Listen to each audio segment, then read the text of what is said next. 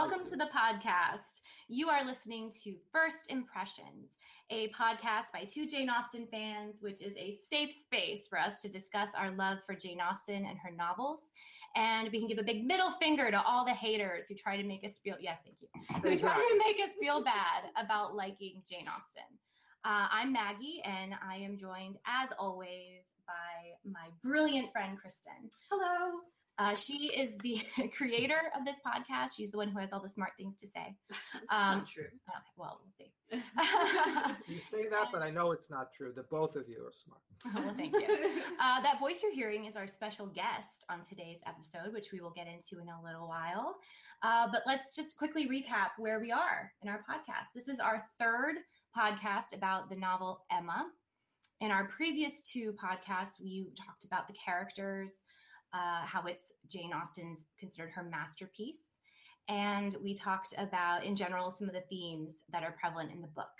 Uh, so, in this episode, we're doing things a little differently. We're joined by a very special guest, and I'll throw it over to Kristen to do an introduction. Oh, wow. Okay. So, our very special guest is Arnie Pearlstein. And Arnie is a dear personal friend of mine. Way back in the day, when I first got serious about learning more about Jane Austen, I joined the Austen L listserv, which is hosted at McGill University. And I was immediately plunged into a world of academic discussion about Austen and um, and loud, I think the most interesting and unique voice on Austen L listserv, in my opinion, is was Arnie Pearlstein. He would send emails to the group that were so insightful and so well researched and also so challenging that I was really drawn into his theories. And um, long story short, Arnie Too and I, late. ha!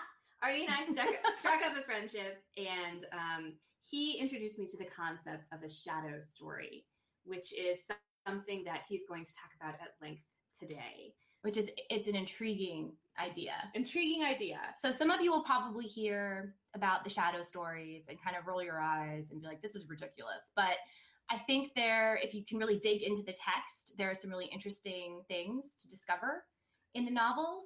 Um, so before we get into that, though, Arnie, why don't we talk a little bit about your background and Sure. how you came to discover Jane Austen? Okay, well, first of all, I want to express my great pleasure to be here talking to you and very excited about hoping that all kinds of interesting and unexpected things will happen for all of us in the course of the time we're speaking. Well, I Uh, hope so too. It's always unexpected when we all get together. well, that- should be a line from a Jane Austen novel, right? So, uh, so anyway, how I came to Jane Austen actually was pretty late in the day for me. I'm now 63. Shut up. So in so in August, I'm going to get to finally sing off key when I'm 64. Okay, But well, any- you look great. Thank you. So if you're watching uh, the YouTube hangouts of this, you know that Arnie looks great. keep talking. A- anyway, uh, my when I got married for the last time uh, in 1995, my my wife. Uh, we'll let that pass. What that means, but when I married my wife Jackie, uh, which was uh, 21 years ago. Uh, uh, one of the first things that we did together is that she took me to see the Emma Thompson Sense and Sensibility. And at that moment, I was 42 years old, had no prior acquaintance with Jane Austen whatsoever. Mhm. Uh, I might have been able to identify Pride and Prejudice as a title and maybe knew that she was the author, but I knew nothing about her, had never read it. Uh, I was not an English major in college. In fact, I uh, avoided reading uh, fiction for many years when I was a, an adult and raising a family whatever. I just got caught up in other things and uh, just never got back to my teenage love of, of literature. And so uh, when we went to see uh, Sense and Sensibility, my wife, who had been an English minor and is also a psychologist and a brilliant, brilliant person, uh, we came out of the movie theater and she said, Well, what do you think? And I said, Well, it's a great movie and a great story, which is hardly a, a shocker to, to say that about the Emma Thompson Ang Lee uh, version. Uh, I said, But the only thing that bothered me a little was there's this kind of obsession with how people speak, you know, this sort of focus on saying it the right way and being a gentleman. I said, I found that a little irritating. Well, of course, in hindsight, I now say to my wife, well, you had a project here because you didn't like the fact that I would tend to speak without reflection beforehand. And maybe I wasn't saying things in quite the, the most uh, genteel way. oh, I Uh, can definitely relate to that criticism, speaking without reflection. no, you That is that is not something that I am not familiar with. exactly. So, So, you saw uh, the film, and then did you decide to dig into the books at that point? well, the next step was what I think was a real common portal for many people who are now Janeites, which is that like a year later came out the uh, Andrew Davies uh, Pride and Prejudice, you know, the Mhm. one with Colin Firth and Jennifer Ehle, which is the Pride and Prejudice. Me, Pride and Uh, Prejudice. And, and could be I don't- no- even even though the BBC is good, the, the the old BBC is good, but it's much stiffer and less formal, and I and I can't get on board with the Keira Knightley. Uh, Oh, at some point, Yeah. at some point, we have to have a discussion, not in this episode, about Kristen's loathing Oh my god. for that movie, Where? especially Donald Sutherland. Yes. Oh. She hates Donald Sutherland. I mean, I don't like him for other reasons having to do with Buffy, the Vampire. Slayer. Yes. Um, but we will we will revisit this topic at some fair enough. sidebar, super fast sidebar. We were at in the UK at Chawton Cottage where Austen lived. There was a man there who was like an interpreter, right? Mhm. He asked me, "Did you see that 2005, you know, Pride and Prejudice?" And I said, "Yes." He goes, "What'd you think?" And I go, "I hated it." And he goes, "Well, I was an advisor on that movie." Oh, thank you very much. There was this amazing awkward moment. well, he des- he deserved it. He should get a lot of awkward moments. So uh, anyway, that's when I when we watched that on TV along with how many million other viewers. That's when I got the impulse to read Jane Austen. So I, I can't remember exactly, but I know it was very shortly after that that I actually picked up a copy somewhere and started reading it and was really taken with it. And then over the course of a couple of years, I read uh, Sense and Sensibility because I had seen the movie and uh, read Emma. Found Emma very opaque, very hard to get into. But I had already seen the Gwyneth Paltrow and the Kate Beckinsale versions by then, so I knew the story. But the, the novel disappointed me because I felt sort of disconnected from what was happening. Uh, and I tried Mansfield Park and didn't really enjoy it. And I never even read Northanger Abbey uh, at that point. And what am I leaving out? I think, oh, Persuasion. Oh, and I, we saw the wonderful Persuasion uh, with Amanda Root and uh, whatever his name is. Uh, Hinds. Yeah, Ciarán Hinds. And so the key point, though, that changed everything for me with Jane Austen is when I one day I decided because I was one of the early adopters in the late '90s of talking with people online about uh, anything. You know, I joined various online discussion groups. So one day in like 2000, I said, "Gee, there must be a group to talk about Jane Austen with," and it happened, of course, because of the Colin Firth, uh, Jennifer Ehle version there were a zillion people wanting to talk about Jane Austen a couple of years later. And so when I entered the Janeites group, which I'm still a member of, which is the alternative in English language to the Austen L group, there were like 50 people actively talking and like hundreds of others lurking behind and occasionally. So it was a, it was a mob scene, a virtual mob scene. And what was remarkable is that we were doing, uh, it was all so fresh, and nobody had really spent a lot of time talking to each other for more than a year or two so we do these group reads. And what happened is one day uh, i started to participate in them and i was amazed at how stimulating it was to my imagination to argue about jane austen with other people. I What don't I know love if you've about- had that experience. Yeah. what I love about your story is I think that a lot of people in this country can relate to that. Because uh, my first discovered Austen, we talked about this in our first episode a bit, was also with the 1995 um, miniseries. I remember watching it with my mom, and I had never, I was 15, I had never read Jane Austen. Uh, maybe we hadn't gotten to her in school yet. I don't know, but that was how I discovered it too. And I don't think your story is that unusual no it's not uh, for people. It seems to be like that. And I just finished reading actually part of um, a book that we talked about, Jane Austen in Hollywood, which talks about the huge influx of interest in her work in the 1990s when all of these film adaptations were coming out.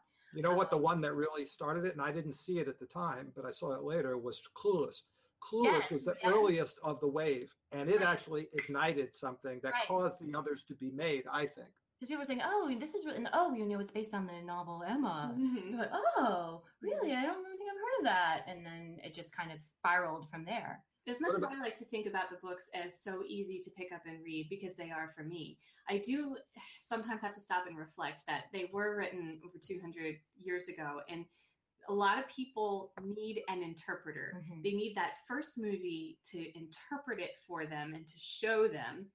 And, and then once they pick up the book, they're willing to deal with the opaque language as you described it, I think. Yeah, I think this is something that we've touched on too about how we'll say to a modern reader, this might seem strange, or sometimes the language can be a bit inaccessible for someone who's used to a more modern novel. But I, I think we all kind of have similar stories. Yeah. Yeah. But Arnie, because uh, I'm an once obsessive you- personality. once you found once you found the Jane Austen community, um, so then why don't you uh, tell us about um, shadow stories? Yes. Well- yeah. Define a shadow story for us. Okay, a shadow story. uh, The best example I can give is think of the thing we've all seen. There are these figure ground images that you see, you know, in books or online, where it looks like a, a vase, Mhm. and then if you look at it again, you see its two faces facing each other, and it seems like these two images go back and forth in your brain, and it's, you don't see both at the same time. You either see one or the other, and which one you see first, I don't know if they've ever studied to see which Yeah. one is more likely, but there are different versions of it. Well, now imagine that a writer could be a writer of a novel could be so creative as to find a way in a novel to do something analogous to what that uh, painter or that image creator or visual image creator did with that thing. And there's also a famous painting going back to the Renaissance by Holbein called The Ambassadors, uh, which, if you can look it up online, The Ambassadors by Holbein, you've got these two people standing there in medieval garb, and then under the, beneath their feet, there's like this blurry image of something Oh, gray and Yeah, I know what up. you're talking about. We we studied this in my um, high school AP European. This is the the skull. Is that what you're talking about? Yep, yep. If you like turn Yep. your head a certain no, you have to be standing to the to the left of the picture at a certain moment. You're you're you see the skull exactly as it was originally uh, existing. Uh, well, imagine someone does that in a novel. How do you do that? Well, I'm giving all this to you from the the back end of the telescope because I figured all this out over a period of years, which I'm now telling you as though I, I knew it all along. No, I didn't. What happened is I saw my first pieces of these uh, alternative ways of reading pieces of the novel bit by bit. Like the first one I saw, which I, I've told a thousand times, is in the scene early in Sense and Sensibility when Marianne goes out with her sister to run in the rain and she falls down and twists her ankle on the hill. And then Willoughby swoops in and rescues her and romance ensues, blah, blah, blah. This was like my third or fourth reading of Sense and Sensibility in a group read on uh, Janeites. And suddenly the idea pops into my head he was stalking her Mm, mhm. which is a weird thing to think.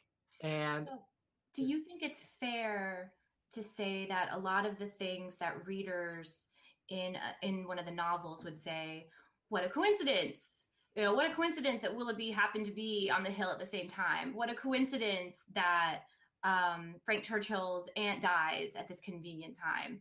Um, so many of the things that we as readers initially would interpret as a fortunate, co- a lucky coincidence, you interpret as is an evidence of the shadow plot. Something else is happening to create that circumstance. well, let me give you a quick aside there. The biggest coincidence I'm aware of in all of Jane Austen is actually the one in the in her most popular and most famous novel, which is Pride and Prejudice. Why is it, which is never explained or even mentioned by the narrator or noticed by Elizabeth, who is, in my opinion, utterly clueless when you look at her from a certain perspective. She's more clueless than Emma. Uh, she has it never occurs to her it's weird that wickham darcy mr collins uh, Yeah. Gardiner they're all connected and there's this country town meryton yeah, they all end up in one family at longbourn and all of a sudden all these people converge on her like with like like like five metal filings to a magnet Mhm. why now you, you can either say that jane austen was in a way was expedient that she wanted to create a story that would that would play out like dominoes falling at the end which is exactly what happens that's what's so amazing about the de- denouement of the plot is it goes bang bang bang bang bang and one thing triggers another in this amazing cascade in a few chapters it could only happen because of all these dense connections that existed before the story began but she never tells you that this happened. She never explains it. Now, you can either take that as, which is what most Janeites do when I've ever raised this, they say, oh, she had to do it. It was Yeah. convenient. Oh, so this is like, well, why did that? Why does this have to happen? And then, you know, when we talk about the, uh, what we talked about one of our episodes before, you were talking about the angry Jezebel commenters. so I was saying the, uh, the writing monkeys who just type out, well, why did that happen? Because it had to happen for the plot. Um, and you, you could uh, make that a criticism, I think, Yeah, of I Jane think you Austen's could too. novels. I always the rationalize coincidences, the plot. the coincidence. I, I- I mean, life is strange. I always rationalize that by thinking that the li- the first of all, the population of of Britain was smaller. the um, the number of people who were actually rich enough to be in the sphere of what we're Mhm. talking about. Were much Everybody. It was like a high school. It Everybody was a high school. everybody. It was a smaller world, and so that's the way I rationalized But it. what I But you, find real, in- but you realize that's ridiculous. Yeah, That, but what that I if you find in- actually calculate the odds, it's like one in in a in a million that Oh, all four of them. A quadruple coincidence is, is like 16 times as unlikely as a single coincidence. But this is why I find the idea of shadow stories um, fascinating from you because we're a, a, you could have a criticism of Austen. Well, it's a cheap out. It, uh, like in Northanger Abbey when um, his sister, like the man she's in love married. with, he like suddenly inherits, Yeah, and now yeah, she can yeah. marry him, and isn't Yeah. that great? Isn't it great? Um, so these things that you could level as criticisms as well as a Deus Ex Machina, like it had to happen. You attribute to Austen's genius in creating these shadow stories. She's, ha- so she's those having her cake. are purposeful. She's having her cake and eating it too. Because in order to, with Holbein, all he had to do to create that ambiguous skull was to sort of set up a mirror somewhere and then to paint while he's looking in the mirror. And that's how we know that's how he Yeah. did it. I think Uh, it looks like an oar in the painting too. Uh, they had it up on his phone. Um, I actually have a print of that at home because I love that look it up painting so much. because it's really dramatic. Right. Uh, but so my premise now, I think we've had enough of, of, of banter to, to get to the heart of what I say a shadow story is. There's never enough is- banter. That, that each novel, not just Emma, not just Mhm. Pride and Prejudice that we've been talking about, but each of the six novels is a, is anamorphic. It has two versions of the story. One of them, which I have called the overt story for obvious reasons, because it's overt. It's what the text sort of leads you to naturally read when you're not asking these suspicious questions, when you're not reading against the grain, when you're reading with the flow, which, of course, with an incredible writer like Jane Austen, what pleasure there is in reading with the flow and being swept up in her words and her genius and her ideas and just going where it seems to be taking you. That's why this is what everybody has seen for 200 years is a version of the story that goes this way. But I learned, I think, via the, the good luck of living in the modern era when we had computers, when we had internet discussion groups, when we had movies, all this sort of convergence of, of, of tools, sort of, and then me, who was an obsessive crossword puzzle kind of person. If you ever, did you see the movie The Imitation Game?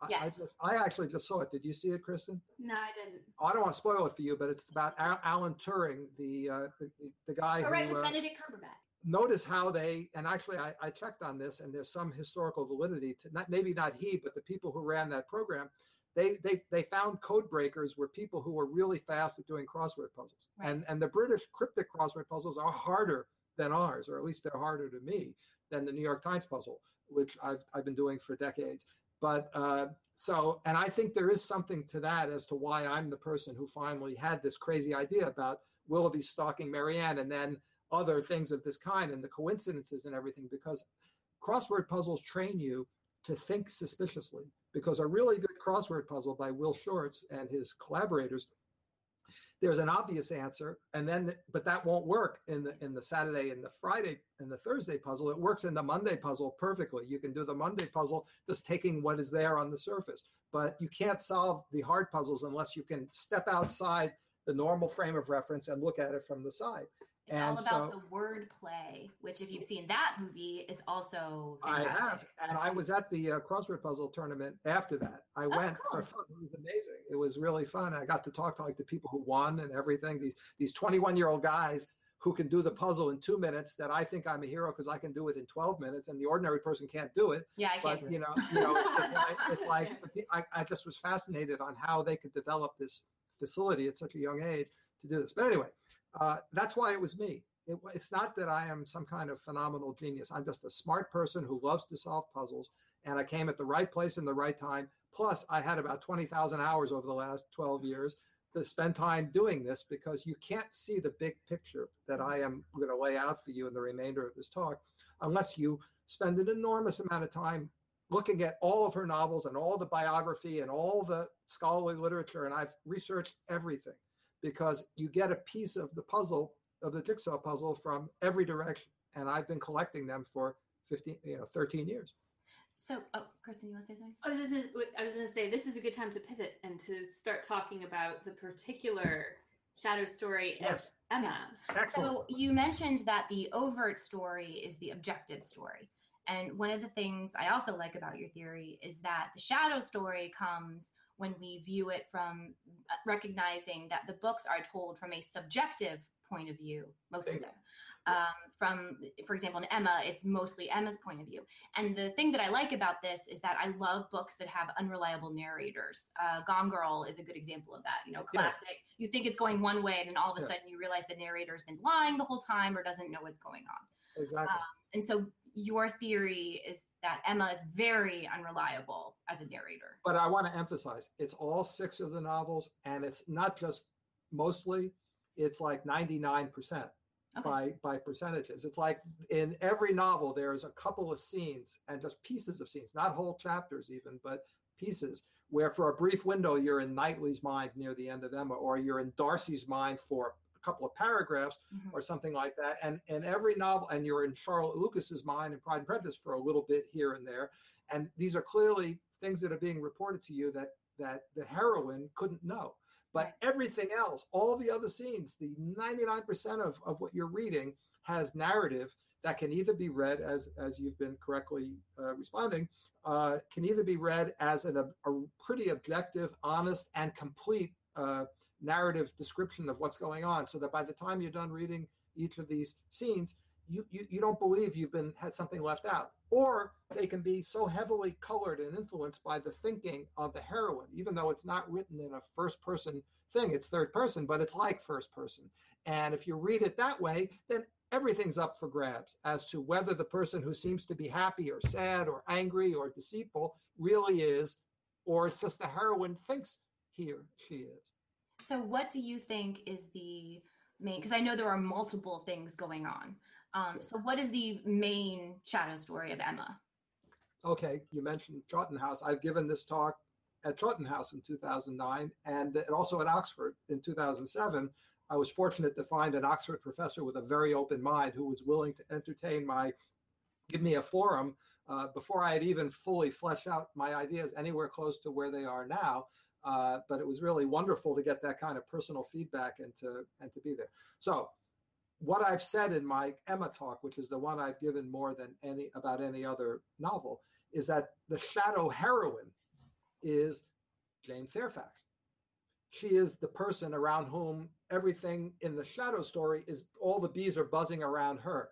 In the overt story, Emma, the ultimate 21 year old rich narcissist, everything rotates around her. So she's reading.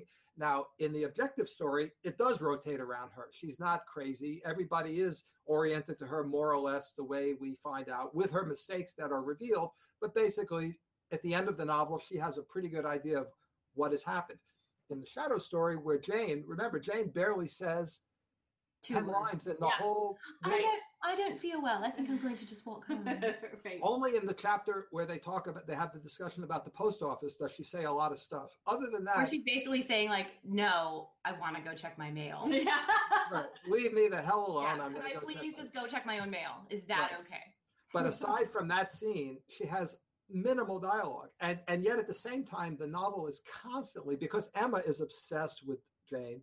So are we Mm-hmm. We are we're sitting, we're like little little creatures sitting on Emma's shoulder saying, Yeah, I want to know too. What's this? What's this? And whatever. And while it's hard for us to go back to the moment when we first read Emma, and I actually saw the movie before I read the novel, so I didn't have the chance to sort of have a completely fresh approach to the novel to see what I would have seen. Uh, but everybody basically comes away being as as curious about Jane as possible, and yet at the end we get this sudden revelation that she's been involved with Frank all along, and then somehow that's the end of the novel. And let me interject here too, yeah. not to get ahead of ourselves, but um, the the way that um, I got into this shadow, I was educated about the shadow stories. I wrote to Arnie, and I I asked him why Jane. As you know, the the author's name is Jane Austen. To be an author and name a character with your own first name, and she does it also with Jane Bennet, But I don't want to get away from ourselves, so um, but that, but and they all they fetishize the name of Jane Fairfax. If you've read Emma, it's like Veronica it's Mars. Jane, yes, it's like Veronica Mars. Jane oh, Fairfax. Mars. Jane Fairfax. Oh, Jane, Jane Fairfax. Fairfax. it's not Miss Fairfax so common, so often it's Jane Fairfax that it's that to the point where it sometimes gets on my nerves. And I think she meant it to obtrude on Yes. your notice. Blah, It's not just the repetition. It's not just the how much she comes up. It's also the repetition of her first and last name. uh, Kristen has has uh, co- you know had a good instinct to get upon this thing about uh, Jane Austen's methodology. You've just hit on something. What I find, what I have found a thousand times scattered over the six novels, is that she will emphasize things. Sometimes, you know, seemingly without meaning, like this one. In other ways, uh, she will constantly emphasize words or key, what I call them keywords or names or things like that, in ways that seem overdone or to the point of being irritating. This is her way of drawing your subconscious attention to these details to make you at a certain point do what Kristen did, which is to say, what's up with that? What does this mean? That is the you've opened a door into the shadow story. The minute you did that, you had the Oh, potential. Kristen, you You opened the door. You found it. You, you didn't know there was a door there. No, but you did know because it bothered you enough to ask me. So it was on your mind. But you see, there's a myth of Jane Austen that has been perpetu- perpetrated. I don't want to say and perpetuated. Uh, that is goes back to to the moment she was you know laid beneath Winchester Cathedral, where her family and then other uh, people commenting about her have been presenting this image of her that is a global uh, picture. It's not just one characteristic. It's that she's a pious Anglican. It's that she's humble. It's that she would never have sex, in, in, talk about sex. It's that she had no aspirations to be famous. I mean, I could go on and on, but it's all this BS about Yeah, her really that has been that- hardwired into the into the psyche of so why would I or you or anybody else who comes to Jane Austen, if we read biographies, if we read critical literature, this myth is is perpetu- perpetuated on a daily basis. It's go to Twitter, you find it on a on a minute by minute basis. I wonder how much of that, her like piety and not talking about sex and stuff like that, is because she was a woman of that time. Because when I read her books, I certainly don't think that anyone who is capable of such amazing insight into the human character, I agree with you. I think that's ridiculous. It's beyond And, ridiculous. Um, I think it has. It, the only thing I can think of is because she's a woman, right? yeah. Yeah. Because she was a female, a female author at that time, especially. She's so restri- right. I mean, she even published Sense and Sensibility under the author name A Lady. right. Because she even that was like almost too Right. much, and that was that you know it's so tame to go that way. She was work. She was like uh, I did. I read it a long time ago, and I don't remember it. But the the the, the novel by Nafisi about reading Lolita in Tehran, where she in, have you read that or heard about it? And she talks about reading Pride and Prejudice with her little secret group while they're doing this. She was Jane Austen was living in a country like that 200 years ago. Women were in a especially a smart woman with a big mouth and and brilliant who was smarter than everyone else in the room uh, Hillary Clinton. You know, you know, you know. Look at look at the be it the stuff that's happening with Hillary uh, because she's a woman, and you you as woman women can tell that there you know that men don't really get that she doesn't get a certain level of respect because she's a woman, right? Yeah, And well, that's kind of man- the point of our the same podcast, point. yeah, that's too. the entire point of our yeah, that we're just sick of people. She's a female writer, so she must write frivolous things about like just romance novels, and I mean that's the whole You mission statement. You wouldn't of the believe the things that people have said to me. But but she I- made but, but Jane Austen partly created this because in a way she's like but she had to, right? she had was to gonna but she published. also was trying to teach us this I, I i get in often get into her didactic motivation that i perceive which is that why would a writer aside from the fact that it's really fun as an artistic aesthetic thing to create a double story she also wanted to create the ambiguity that we all face in our daily life. When you walk around even right now you don't know me you don't know what really motivates me what makes me tick Oh, I know You you, don't Arnie. know. i hope i hope you don't know me I hope you're wagging your finger. Like- like- have like to Bernie be- Sanders I don't wagging mean the to interrupt, but we have to think of our, our we have to think of our listeners here because I was being a little unfair because I already know the shadow story and you were starting to talk about what oh it yeah, we totally got off track. yeah, Okay, and I, we'll I we'll get back Let me on just track. say, can I just say one more thing? yes, is I love what you were saying about her being um, so clever and having a big mouth. Because I just think if we could go out with Jane Austen now, like go to a bar with her, it would she would be so fun, right? oh she beyond would be so fun to hang out with. she would be just imagine a, a contemporary figure who- i'm trying to think uh, like sarah silverman or Yes. uh, or, or, or, uh, yes. or amy schumer or someone like that but she would be much better than they are. She was. al- You could almost. I figured like she was almost born 200 years too early, right? Or, or you could say that it took 200 years for these secret messages that she planted in everybody's minds to finally sprout. And I Right. think that's not a crazy thing to say. okay, so back on topic. Yeah, Emma, Speaking of speaking Jane of secret Fairfax. messages, please. Okay, Jane Fairfax is the sun, and everyone else actually revolves around. O- Only Emma's Emma's too clueless to know that. Emma's So, the Earth and thinks that the sun revolves around her. now, I, now I'm going to lead you on a on a little bit of a garden path here to see what you can, and you may know some of this already from reading some of my stuff or about me, but whatever. But play along, Okay, and we'll people play dumb. play It's along. not going to be hard. Play- Come on. So, what could be a reason? Uh, Jane shows up at the very beginning of the second tri. Uh, I was going to say trimester. The second uh, book. The, the novel came out in three volumes originally, which were 18, 18, and 19 chapters, almost exactly. Um, what's the word? Symmetrical. Uh, Jane shows up at the beginning of chapter 19. Actually, she doesn't show up. We start hearing about her. So, what could be a reason why this young woman who remember Jane's history. She's been living in London for a number of years. She was at some age, we're not sure exactly how old she was. I think it may have been eight. I'm not sure if we're even told. She's sent to live because she's an orphan. She's sent to live with this kindly uh, soldier friend of her deceased father, uh, Colonel Campbell, who who keeps her in high style in London, where she lives in his home with, and is best friends with her their daughter, uh, young uh, Miss Cam- is Miss Campbell, right? Uh, and uh, for some reason, she suddenly she she writes a letter to her aunt Miss Bates, and then suddenly there's Jane showing up in town, uh, and she's not well physically, right? She's a little bit under the weather. She's sickly. She's sickly, or, or that's what Emma thinks that she's. She has a low constitution modifier. And then she proceeds to sort of be very mysterious and hanging out uh, away from Emma. Emma Emma wants to ask her a lot of nosy questions. She's ducking all the questions very artfully, better than any politician could in the race today when they don't want to talk about something. And so it's getting Emma more and more in a frenzy to figure out what's going on. Then Frank sort of becomes like, uh, you know, Milton Satan whispering in Emma's ear Mm, saying, interesting. "Maybe I it's like this, that. Maybe it's that, it's all this different stuff. Now, my question to you is what could be a reason why such a, a young woman who's a single woman would appear in the town of her birth uh, and then hide out for what turns out to be six months and then suddenly in the end gets married to this guy? And what could be a reason if you were very suspicious for why she could be feeling really bad about three months into her uh, the, the, the story of the novel the, the timeline Okay, let's see, Kristen. What is a reason why a single woman in a certain time period would leave her home for a period of about six months to stay with distant relatives and be sick all the time? because she has got a bun in the. She got knocked up.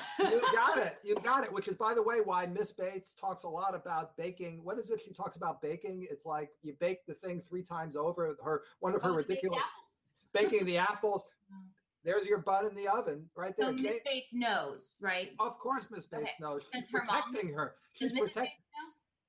Uh, who knows? But it probably. know? She doesn't talk But about we it. have to ask about the belly, though. I mean, I know there's that show we know. Well, they know, have those high empire yeah, that's ways. right, No empire Well, you see get, you're, get, you're, anyway. get, you're getting ahead because you have to see that the novel is exactly corresponding with the three trimesters of her pregnancy, of her concealed pregnancy. Ah. It's exactly corresponding. You know, you know, the, the, at the end of chapter 36, she's six months in. All right. So now the next question you should be asking, because let's get let's get right to it. If she's pregnant, what happens? Because obviously, if she's pregnant, something must happen. We never read about her having a baby in the novel. How could she be pregnant? Now use your put on the Oh, little. Does she have a miscarriage? That'd be sad. It could be, and and and for that's not actually what I thought at first, but it that's a possibility that I ruled out. And the reason I ruled it out is because there's something else that happens in the novel at Oh, just the right Mrs. time. Weston. What happens with Mrs. Weston? Mrs. Weston is all of a sudden preggers, right? Yeah. Oh Right. snap! I know where this is going. At, at Okay, so seven months. Jane, so She's Jane Fairfax is pregnant. So Mrs. Weston, so Mrs. Weston has to be in on it, right? At some point, she becomes in on it. Right. I So think she's like, "What are we yeah. gonna do with this kid? It would ruin you if if you're gonna have this baby here. People would still find out about it. I'm married. I'll say that I'm pregnant. Mis- like all of a sudden, hey, I've been seven months pregnant. Nobody knew. Right, because don't So- forget, Mrs. Weston was Emma's governess. She was like 18 or 20 years old when Emma was like a child. Yeah, so she's older, She is older. which is not to say 40. just because you're older you can't have kids. Yeah, like that is not because if we But if that's the truth, less I, whereas I'm screwed. It is less. I mean, if Yeah. she was, remember, if she was Isabella, Emma's older sister's governess, then she was, you know, 20 when Isabella was born. Right. and So she gets married and she gets married on a dime remember one there's one at the beginning of the novel it's like all of a sudden mysteriously and again just like the thing with the name jane being an emphasis there's this big focus on how they get married and emma Oh, and, poor Miss Taylor. ostensibly it's because emma takes pride in her matchmaking abilities and then knightley says it was a lucky guess knightley knows that it's no lucky guess at all because he also knows what's going on from the beginning too Oh, okay. Well, before we get into that, so basically, Mrs. Weston knows what's going on. She knows it would ruin Jane Fairfax. that's why she marries mr uh, uh, Oh, uh, so Mrs. Weston at that moment Yeah. So Miss Taylor, before she was Mrs. Weston, knows that Jane Fairfax is pregnant. Yeah. So she marries Mr. Weston, so then she can pretend it's her baby. Right, even though But that's how- not, that, that's plan B though. Plan A is something else. Well, Plan B, go to the pharmacy and not. no, no, okay, no, no, no. There, there was no plan C at that time. So plan B is sort of if nothing else works, we'll, she'll slip the baby to Mrs. Weston on the sly. When But how would Miss. Taylor know? Would Miss Bates have told her? They're they're part of this female network. You see, Jane Okay, Austen. well, yeah, I forgot. Jane Fairfax spent like basically part of every year in Highbury, so everybody knew. Okay, sorry, There, I forgot. that there also there's also a pre-story to Emma.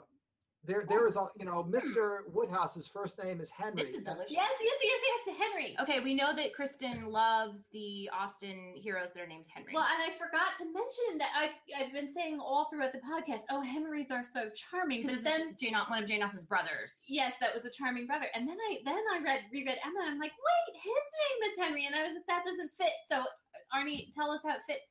because think about a historical Kristen, Jane come sit Austen.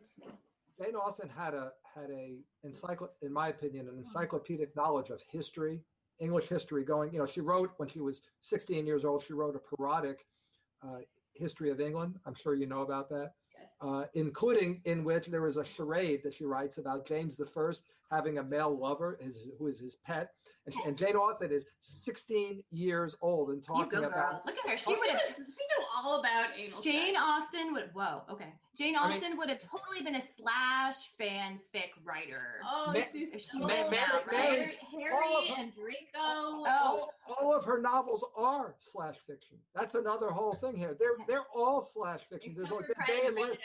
There's Because gay and that's- lesbian characters. Oh, please, in like all Wickham of and. Darcy were. No, it's Bingley. were- He said Arnie's going to say Bingley and Darcy every time he says that.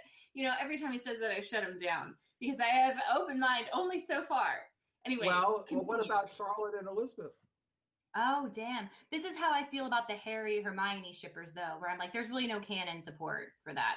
But the thing with Arnie's theories is that he can point to specific.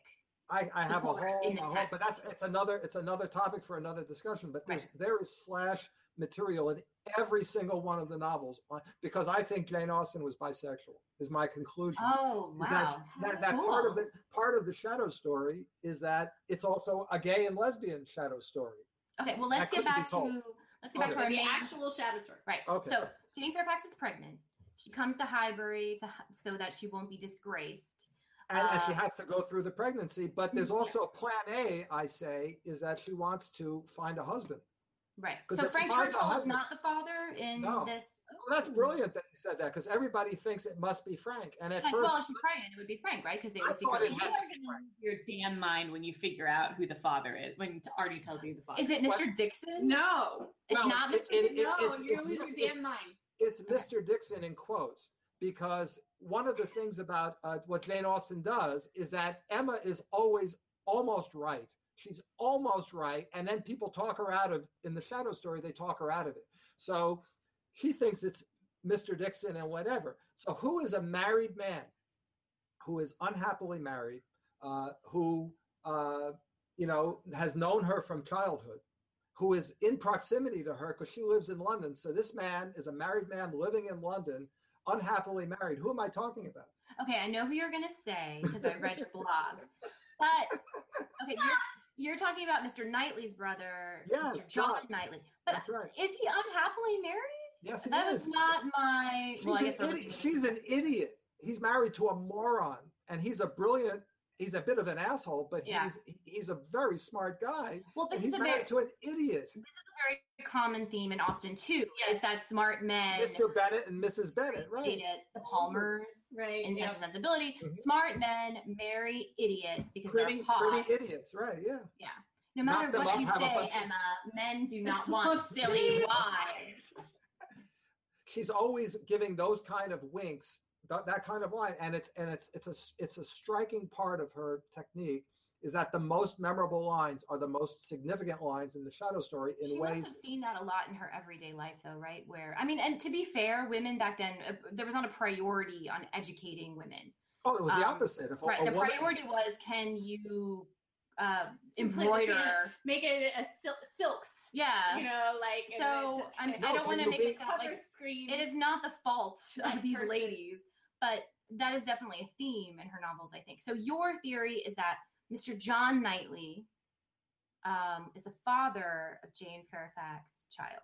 Exactly. And that's undoable. And, and that's why if you read the, the, the discussion that she has with him in chapter 34, that's why that's the moment when she's doing a lot of talking because he's there. That was part of what made me realize that is that that whole conversation about letters, delivering letters, delivery. What ha- what is delivery? This is wordplay.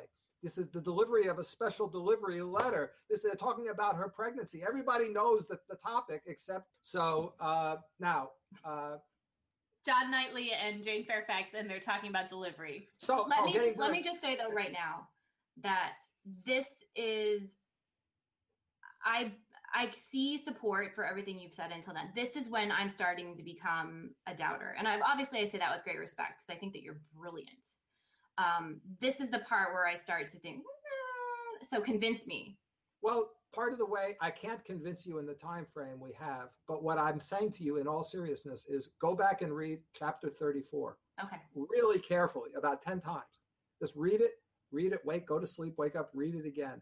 You'll begin to see some of the puns and the winks that are going on there because these things emerge. It's sort of like a photographic nev- negative that develops, and you how the picture sort of comes in. Right. That's what's happening in your brain with these shadows. That's how you. That's how I do crossword puzzles. You know, I look at the clues; they don't make any sense. I can't think of anything. By the time I'm done doing the puzzle, and because I do it a lot, it happens in 15 minutes. I was like, I Arnie, this happens to you in 12 minutes. Like this is not like go to sleep, sleep well. Like you make these connections in 12 minutes. I don't know, my brain can do that. But I've been practicing. No, you can because you have just like you might be someone who says, "I can't do crossword puzzles." Well, it's I, flexing a muscle, right?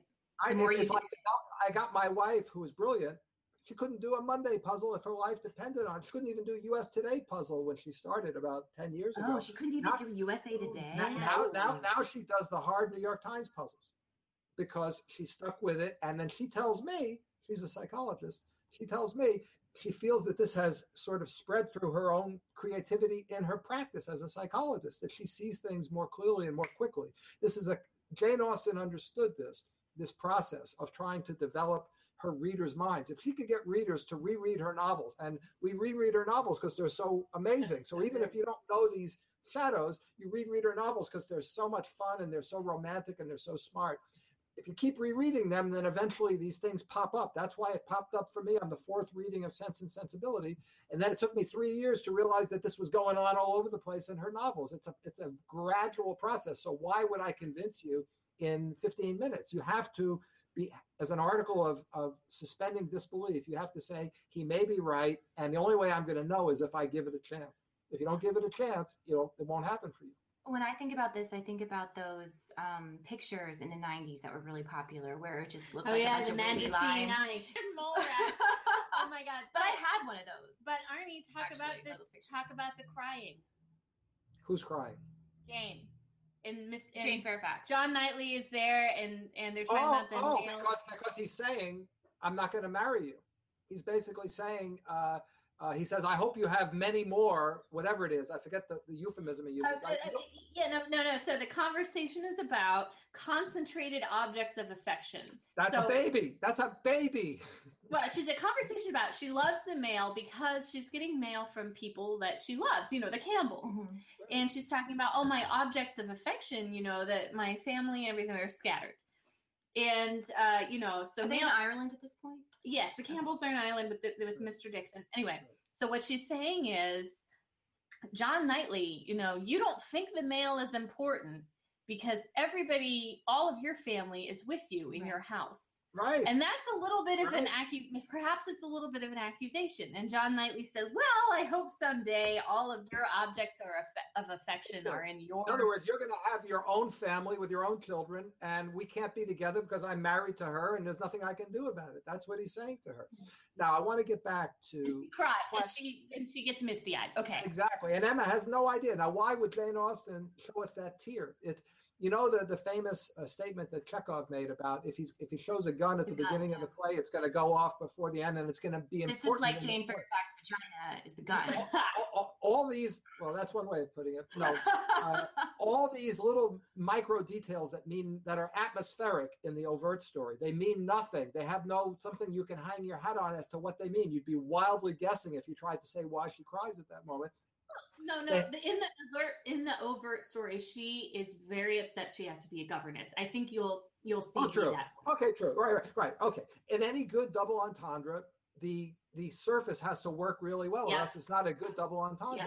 So it's no. I mean, I get constantly get people. I've gotten constantly people saying, "Well, it works so well in the way we read it the normal way," and I'd say, "Well, if it didn't, then it would be nobody would even read the damn novel in the first place." Right. It's got to be working. A good double entendre goes both ways. Now, I'd like to get back so that we don't get too far off course to plan A. What was what when Jane comes to Highbury, I'm saying that what she's primarily looking to do, she doesn't want to give away her baby. Right. She wants to find a husband that will be willing to be the father to it. That's why she goes to Weymouth once she realizes that she's pregnant.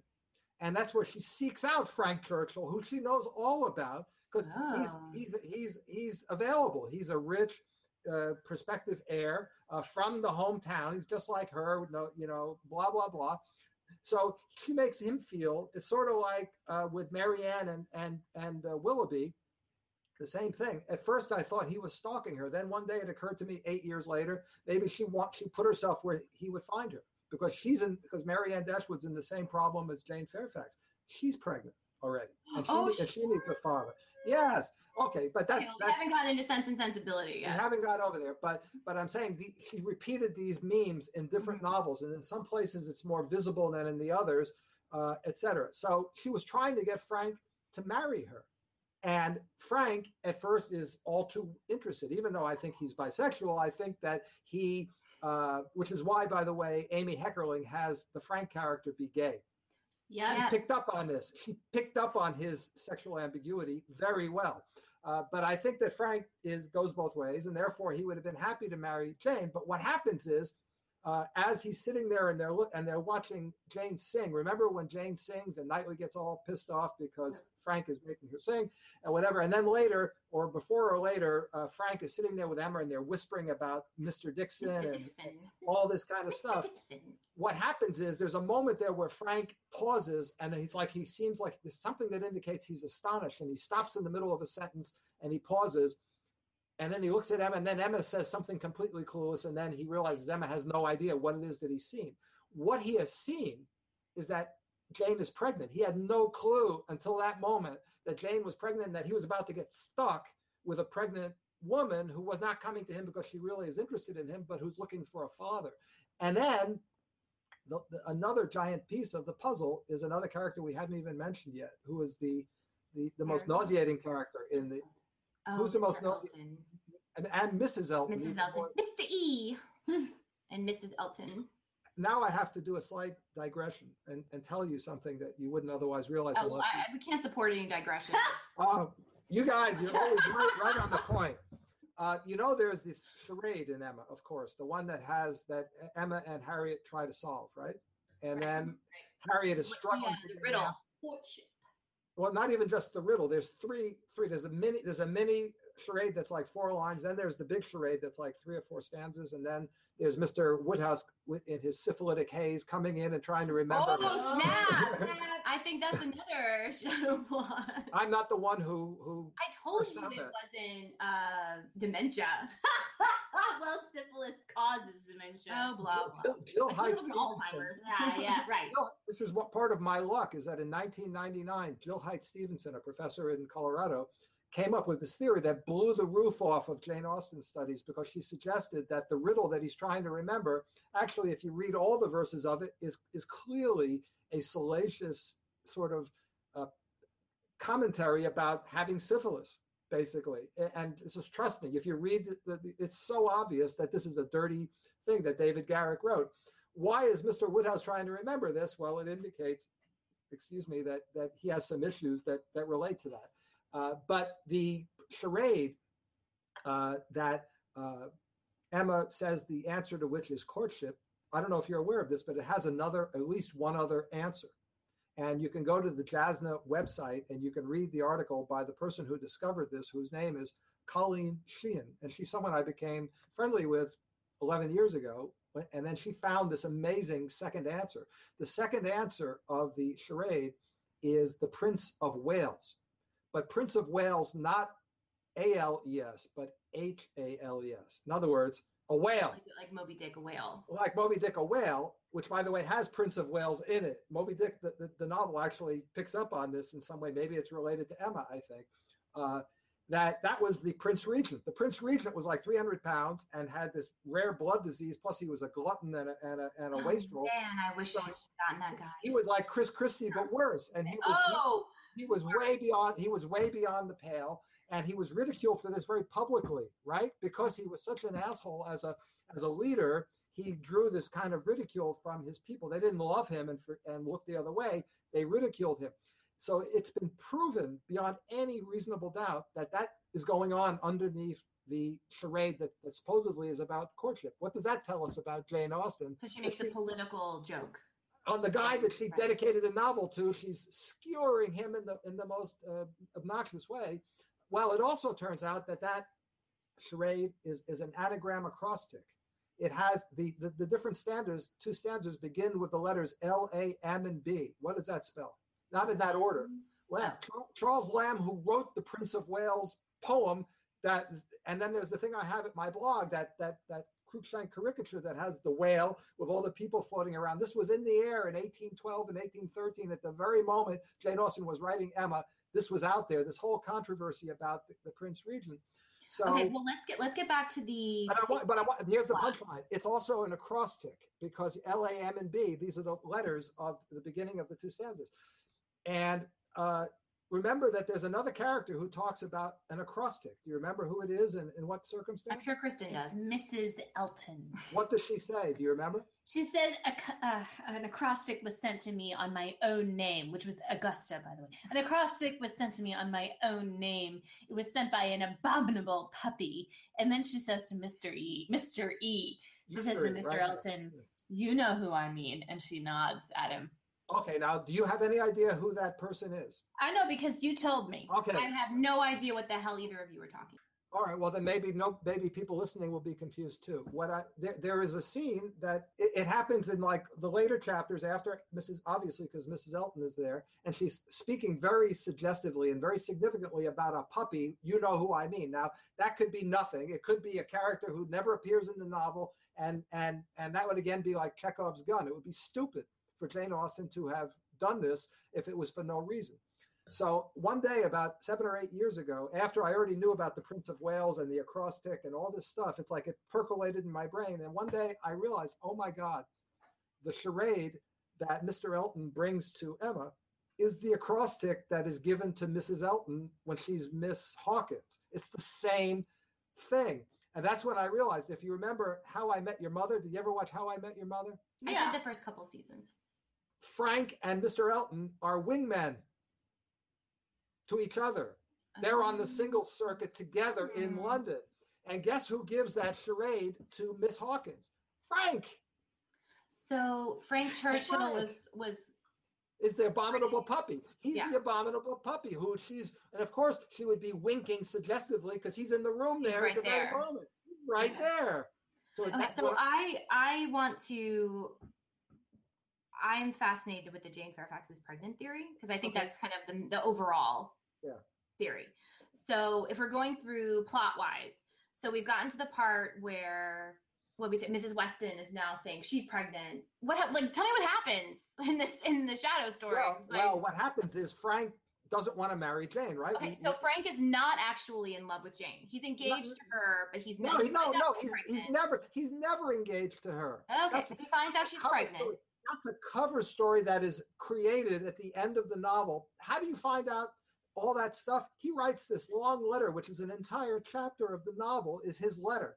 Now, when was the last time that a letter written by an extremely deceitful man, young man, is taken as gospel? And yet people read that letter as though it's reciting all the facts of what actually happened.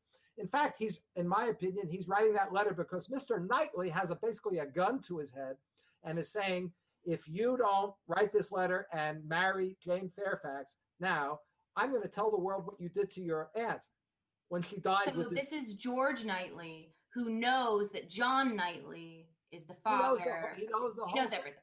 Okay, and, so and he forces Frank to say that they were engaged so that this cover story will mask over all this stuff of an unmarried, unengaged young woman getting pregnant, knocked up by his brother. They need to solve this problem. And that's why all the that's why you have that whole tete-a-tete in chapter five between Mrs. Weston and Mr. Knightley at the beginning. Go back and reread that where they're talking about Frank Churchill. and they're talking Right. about and they're talking about Emma and there's and and it's a moment where they say we're not going to remember that like something that happened two years ago we're not going to remember that because that's too terrible and then there's a silence what the hell is that about They're- Is this the scene where Mr. Knightley tells Mrs. Weston that she was an awful governess? yes and it's also the one where he he acts like he's not interested in Emma whereas I believe he's been interested in her from the beginning why would he be interested in Emma if he doesn't really love her Right. because she's the heiress of Hartfield and he may have some cash flow issues and how do we know that he has Oh, cash flow Arnie, issues? why do you have to ruin all of the romance for Wait me? until he starts talking about Pride and Pre- Oh, wait until Kristen's about- So I'm saying that Mrs. Elton is the proverbial woman scorned. Think about it. If if she was actually scorned by Frank, who would she blame for taking him away from her? what Jane? Yes. And then why does she have this obsession with Jane and want to look at her? Well, nail- everybody does, right? and, and and but she particularly has an obsession with Jane, is hovering over her, and it makes everybody super uncomfortable. Yeah. And oh, why Oh, saying you shouldn't go check this? your mail. You, you, you're so sickly. You Yes, shouldn't that's walk down the lane. It's like, what you Yeah. It's more than that. She wants to take her in the carriage. She, she's hovering over her. When they go to Box Hill, she, she says, Jane will stay with us or whatever. Why does Jane tolerate this? Because she knows that she'll be outed as pregnant if she doesn't keep her mouth shut. What is Mrs. Elton trying to accomplish? This is horrible. Where is she trying to get Jane to go? To Mrs. Oh, oh, Smallridge to be is a right. governess way far. Okay, away. think about governess as street slang for something else. What would a governess might be? Are you making like prostitution? She's trying to sell her off into the the, the black market. The, the- Oh, the- come the on. Of course. And there is a, a Shakespeare play that is That makes me sad. it is it- it's a this is not a comedy. Oh, when was This Jane Eyre written? Much later. Oh, okay. But the- but Okay, but there goes that theory. no, no, Charlotte Bronte was a Janeite. She said Oh, that yeah. the, the, the word is that she wasn't. She was, and her novels are permeated with Austen material from beginning, and especially Jane Eyre is all about Jane Austen. That's why Rochester's name is Fairfax, for Christ's sake. It's not an accident. It's all Jane and Fairfax, all of it. Uh, so Wait, this his how- first name is Fairfax. one of his names is it's Edward Oh. Fairfax Rochester, something like that.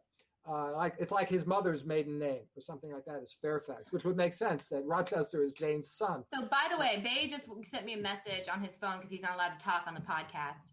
Um, that he just wants you to know that this is amaze balls. Amaze balls. Amaze balls.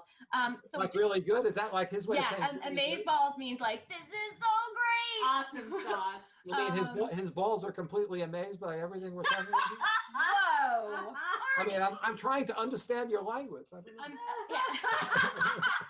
so thumbs up. So amaze balls just means like my mind is being blown. It This is means so great. amazing. Yeah. This, this should Um, happen. Now, So, now, but just to be clear, yeah, all of, so it sounds like in the shadow story, basically, well, Mr. Woodhouse is like syphilis, Swiss cheese brain, but it sounds like everyone basically knows what's going on except Emma. yes, there was there was a movie with Bill Murray, which is a, not not that great a movie, but it was called The Man Who Knew Too Little. It Oh, came out about 20 years ago. What happens in this movie? This this everyday guy. It's sort of like a parody of North by Northwest by Hitchcock, where this ordinary guy thinks he's getting caught up in a like a reality game, where you know what what do they call it? Where you you act like it's a real life thing, but it's not. Uh, it's I forget the word for it. But anyway, it turns out he gets enmeshed in a real spy ring that he doesn't even know about, with people being shot and killed and everything. But he just sort of also like um, uh, True Lies. Yeah, right? Where the, the the wife character Yeah. thinks that she's it, but it's really fake. Yeah. But then it turns yeah. total, total recall. They're like where they're creating this managed Yeah. reality. Oh God, I love that movie. Yeah, Get, so- get your ass to Mars. Arnold. So, um, so anyway, in all seriousness, that's you're right. Emma is the only one who doesn't know what the f is going on. The So why only doesn't one. anyone clue Emma in? Is it because, Because Emma it- is it's, like com- this it's must protected? complicated. Because it's better that she not know. Because there, you know, there there's a, a strand which you won't like, which is that Knightley doesn't want her to know because he wants to marry her, and he's a pedophile. He is a pedophile. 13 years old. Yeah, He is a pedophile. we This- talked about that. We, we have. this is, this is where Gigi, you know, the movie Gigi uh, Yeah. with uh, Mira, this is based on Emma. This is based on Emma in part. It's based. It's it's picking up on the same horrible vibe of this. No, wait, is that the saying that Gigi's based on Emma? Is that something that is like known, or is this No. something that you've discovered? something I'm saying because Okay. it's so similar to what I'm describing in the Shadow story that to me it's the same. Uh, what's her name? Claudette. Whoever wrote it would have known. Everybody knew Jane Austen. That's the thing. By the time we get to the 20th century, everybody know every writer who's anybody who Wait, but any, Kristen why, do, why, why do we, why do we know he's a pedophile? This is something I did not understand. Well, he's interested in Emma at that, you know, and Andrew At Davies spoke 13. about. Yeah, he, he's he's revealing the truth about himself, and for that matter, Mr. Woodhouse. I wanted to get back to why he's named Henry. Oh, right. We totally dropped that. Sorry. In my opinion, he's and I am not alone in having speculated this. There's a whole bunch of children of doubtful parentage in the novel. It's not just Harriet Smith, who Right. nobody knows quite who is her father. Well. Jane Fairfax is in Orphan. Jane is an orphan. Frank is an, you know, they died when he was young, blah, blah, blah. Who, who from English history named Henry had a bunch of children by different wives who were all vying for the throne? Uh, Henry the Eighth? That's, that's He's Mr. talking about the Woodhouse. fifth. The That's fifth? Mr. Woodhouse. He's Mr. Wood, Mr. Woodhouse is We're Henry going with VIII. the eighth, right? Henry the eighth. Yeah. Yeah. He, he's Jane Austen has recreated in Highbury, high like high like the court high uh, pun, right? Uh, has recreated the story of Henry VIII with all these different children sort of buzzing around Mhm. and, and incest in the air. There are Those- less decapitations, though. Are you saying, are you saying that Henry Woodhouse is the father of Harriet Smith? Of everybody, he's the father of, Of everybody, Frank Churchill? and Jane Fairfax, Why aren't they syphilitic babies? uh, because they were conceived before. Well, actually, there was a theory by a Janeite from 20 years ago that you can find in the, the JASNA uh, publication. Uh, what's her name from Rochester? I forget her name, but anyway, she came up with the idea that at the time was very risque that Miss Bates might be the mother of Harriet, because Hetty and Henrietta, Harriet, whatever, is the same person. That was Miss actually Bates's name. Miss Bates. Miss Bates is, is surely Miss Bates is surely the mother of Jane. She's surely the the mother of Miss mother Bates. of Wait, Miss Bates is the mother of Jane or Harry? Absolutely. There was no sister. There is no sister. Wait, what? She's the mother of both. She's the married mother of Jane. There's different mothers for different, you know, Mrs. Weston is probably the mother of Emma. I, I'm not quite sure because this is understandably murky, but I have my speculations as to who is who. But it just rang true in my mind that this is Henry VIII with children scattered all over the place with different mothers, uh, males and females, and all the rest of it. And we all know that Henry VIII, this he said the love of his life was actually Jane. Now stop. The because- wife that he liked the most That's right. was Jane. That's right. uh, That's right. Well, Jane Seymour. Jane Seymour. But stop for a second. I will. Stop. Stop. Collaborate and listen. Hold on. Actually, this is funny because I was writing an email to Kristen earlier where I was like giving an outline of our podcast and I had a part where I put Arnie time and before that I put stop. anytime. but I didn't know if she would get it, and I should have trusted. This has all worked out just fine. Go ahead, Chris. But but so we talked about this in an earlier podcast. It was a convention to name the daughter after the mother. Yeah. Uh, the mother, Mi- Miss Like Bates, like Lorelai and Rory, and Rory. Right, right. Miss Bates, her nickname is Hetty. right? Which you think is Presumably, Harriet. presumably is Henrietta. It could also be Yes. Harriet. Exactly. Harriet Smith is named Harriet. Yeah. And that's the connection. and she Hmm. loves her. She loves her. Yeah. Now, I want I want to before I don't know how much longer we have, so I want to make sure there's a couple of points we don't miss, and then whatever remaining time we have can go wherever this. Finish off the plot for us. I want to hear about the murder because I think that's Oh, awesome. Frank murdered his wife, his uh, his aunt, not his I mean, clearly, right? Who just like kicks off at this most And, convenient and if you read the language, it's quintessential wordplay by Jane Austen because it says after a brief struggle, a brief struggle. It didn't say right. It's, it's like killed. And then I I put the pieces together. I'm like Columbo. I said, well, why does Knightley? Why One does more Knightley- question, Arnie. Just one more thing. What? No, that's the That- joke. That's the That's the joke. That's the Columbo. Does he say that? I didn't watch Oh, Columbo. so- Arnie. Come on. Oh my God. Okay, so let me Uh, explain the joke. So Go ahead.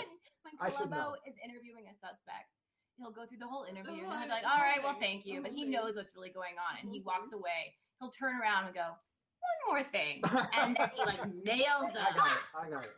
And you know who else does stuff in a different way, the same thing, and is based on uh, Jane Austen as well, is uh, Miss Marple by Agatha Christie. Oh, if I see read that. Oh, this is like my idea that I had in an earlier podcast where we do the Jane Austen mysteries. Yeah, that's right. Where. Jane Austen is in Steventon. Why do you think? Why do you think that Emma is called the detective no- novel without a murder? And the fact of it is, it is a detective novel, and there is a murder. But Okay, you so let's let's back up and get back to the plot because I want to know how this ends. so so So, uh, so uh, Frank Churchill things- doesn't want to marry Jane Fairfax, He but to, but he Mr. does Knightley tells him he's like, "You're going to marry her." It's And- like Darcy and- with Wickham. He's like, "No, you're marrying and her." actually, and actually, in the end, they don't marry. You know why they don't? How you know they don't? okay, you're marry? jumping ahead. You're jumping ahead though. No, no, no, but let me say they don't marry because if you read what Jane Austen says at the end of the novel, we have all these weddings taking place together, right? You have uh, uh, Harriet and and and what's his name, Robert, Martin, Martin. and you have Emma and Knightley, and the Eltons have already gotten married.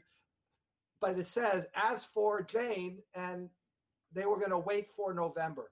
It says they're going to wait for November, which means they're not going to get married, and that's why we're told about her, uh, Frank, resetting the Churchill family jewels for Jane. Right? You're going to make them into a Mhm. yeah.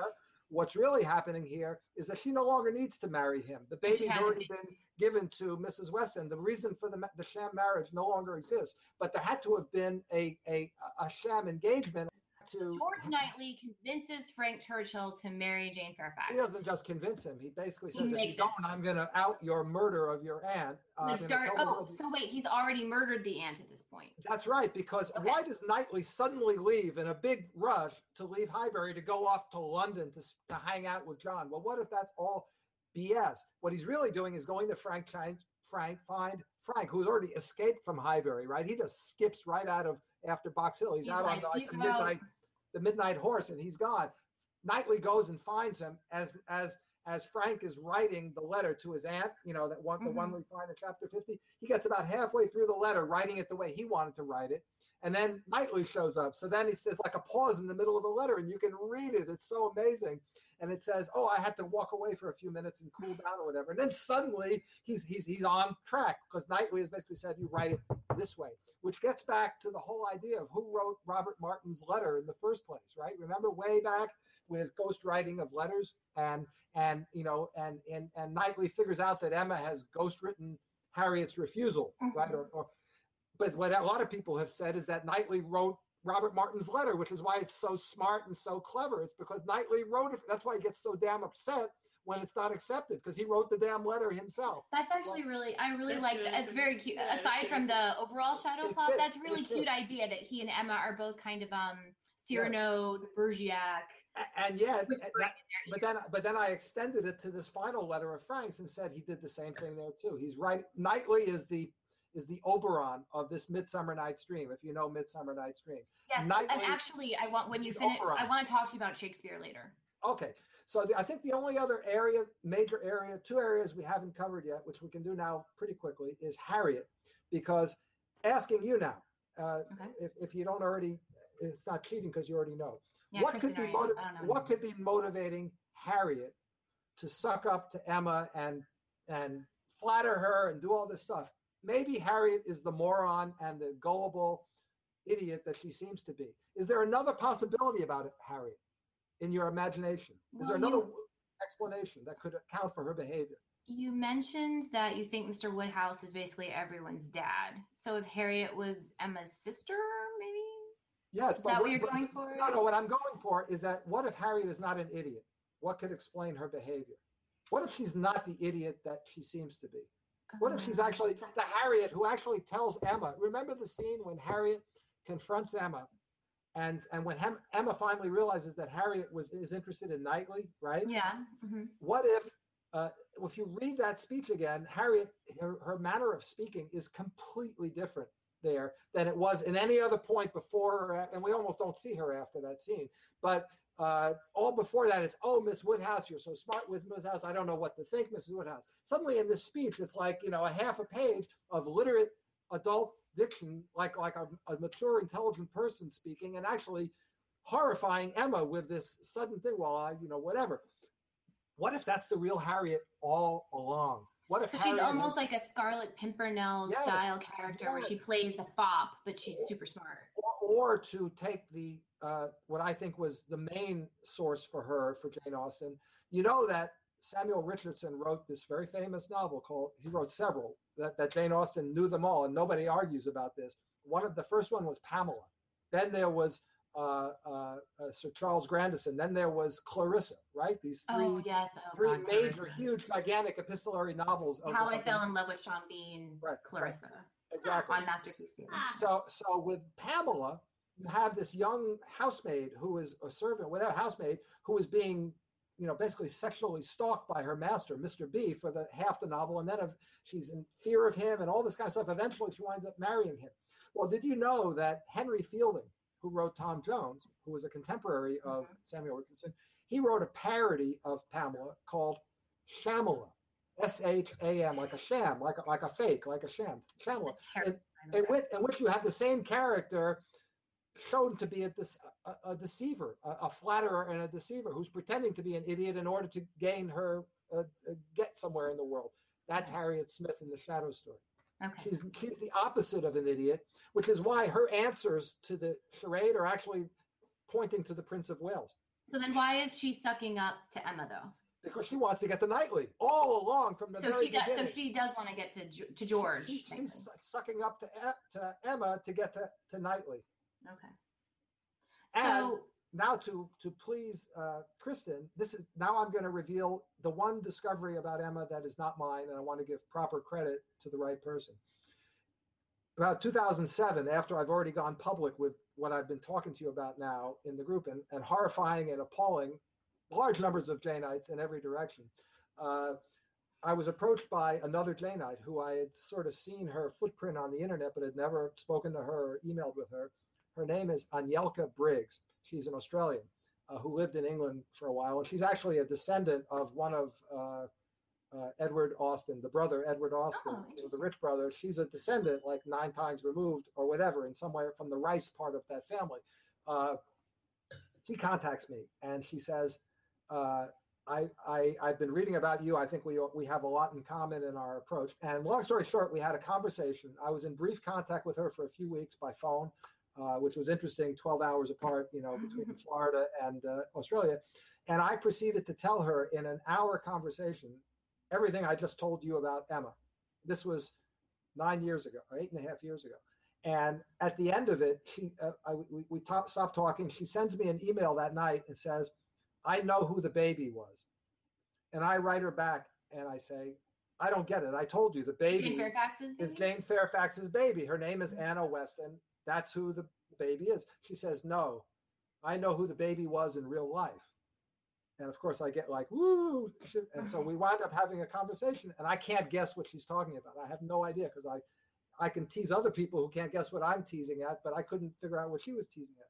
Well, if you do you play Scrabble, Oh, I'm awful. All right, but you know how to play Scrabble. I'm the with These, these Scrabble tiles. Think, think He's of, freaking out because he's apparently like the Scrabble king, I right, guess. think of the name. Think of the name Anna Anna Anna Weston.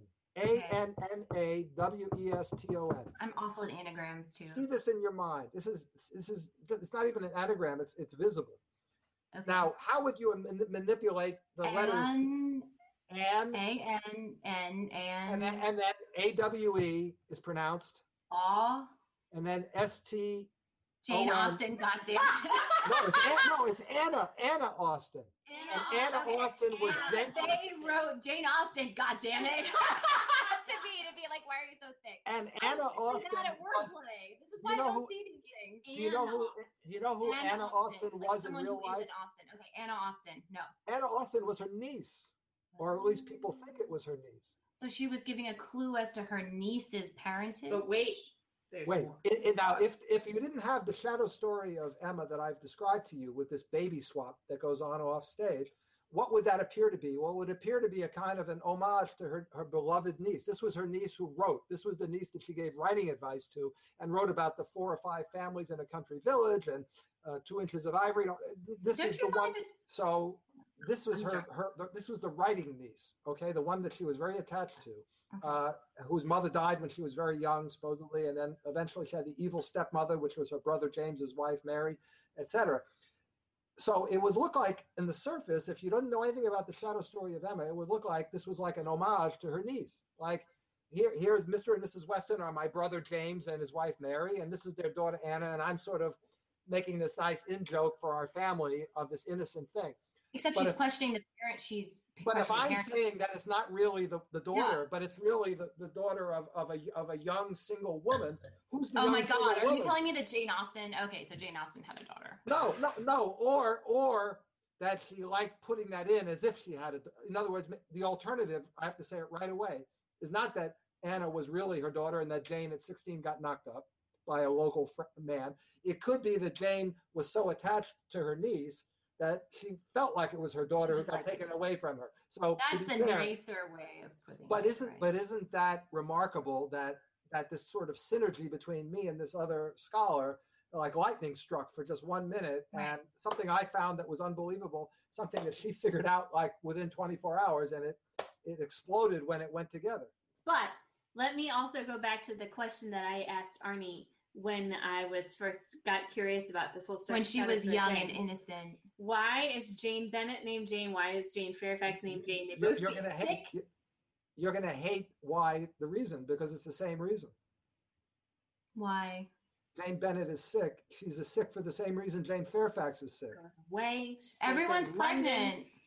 Jane Bennet gets sick. She goes away. She stays in London yeah for a long time. So you're saying in Pride and Away- Prejudice, away from pregnant by Bingley? Is she But pregnant by no, Bingley?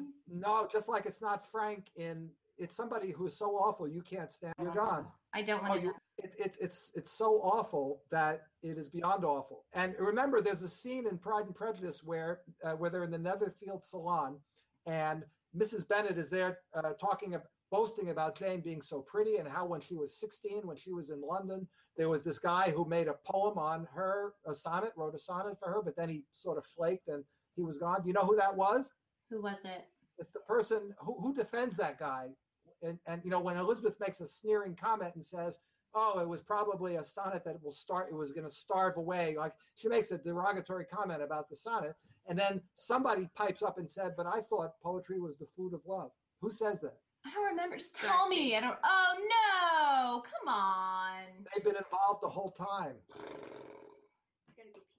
Okay, Kristen's taking a bathroom break. a welcome bathroom break. Yeah. Okay, she horrible can edit this out if she wants, but I think it's kind of hilarious, so you should leave it in. Uh, um. So. But That's the reason. That's the reason they're both so named before, Jane. Before you take away all the romance for me, Arnie, um, I think that we've now kind of covered the shadow story and Emma, and my mind has been completely blown. So I want to get back. Remember, I said I was going to ask you about Shakespeare. And I think this is a good time to do it because you have now, from the shadow story of Emma, extrapolated some ideas into Jane Austen's character, into her life. And a couple years ago, I attended this really interesting discussion at the Shakespeare Folger Library here in DC. about the authorship question, the Shakespeare authorship question. Was it actually Shakespeare who wrote Shakespeare's plays? And one of the things that the author talked about was the danger of looking at an author's work and finding clues as to their lives within it. And the question is always how closely can we read uh, fiction text to understand an author's life? Um, I don't know if you know, are familiar with Shakespeare at all, but to me, I find this very interesting where the people who uh, question the authorship of the Shakespeare plays and your really close read of Jane Austen to me, it seems kind of similar. So I don't know if you have a theory about this or I do. I'm so glad you asked. It. in my opinion, Jane Austen learned to do this shadow story deal, or she got inspired to do it by Shakespeare. So you because you ha- so you have dug into. So what is your? I, I spent years. I, I spent years looking at Shakespeare also. So do you think so obviously you think it's fair to look at an author's well, well, well, fiction text and draw from there? Well, well no, you I I you're that's not so. What okay. I I noticed how careful I was, which I wasn't at first when I first the, the story we told about the baby and Emma and and Jane Austen's real life. You noticed in the beginning I wasn't careful and I was saying, "Oh, of course she had a baby, it was her." I've learned through experience and thinking about it that you shouldn't extrapolate and and conclusively decide things like it was she really had a baby or not without other real life evidence to support it. So, but what I am certain of is that she meant to make it look like that was the case, even if it was totally made up by her as a fantasy.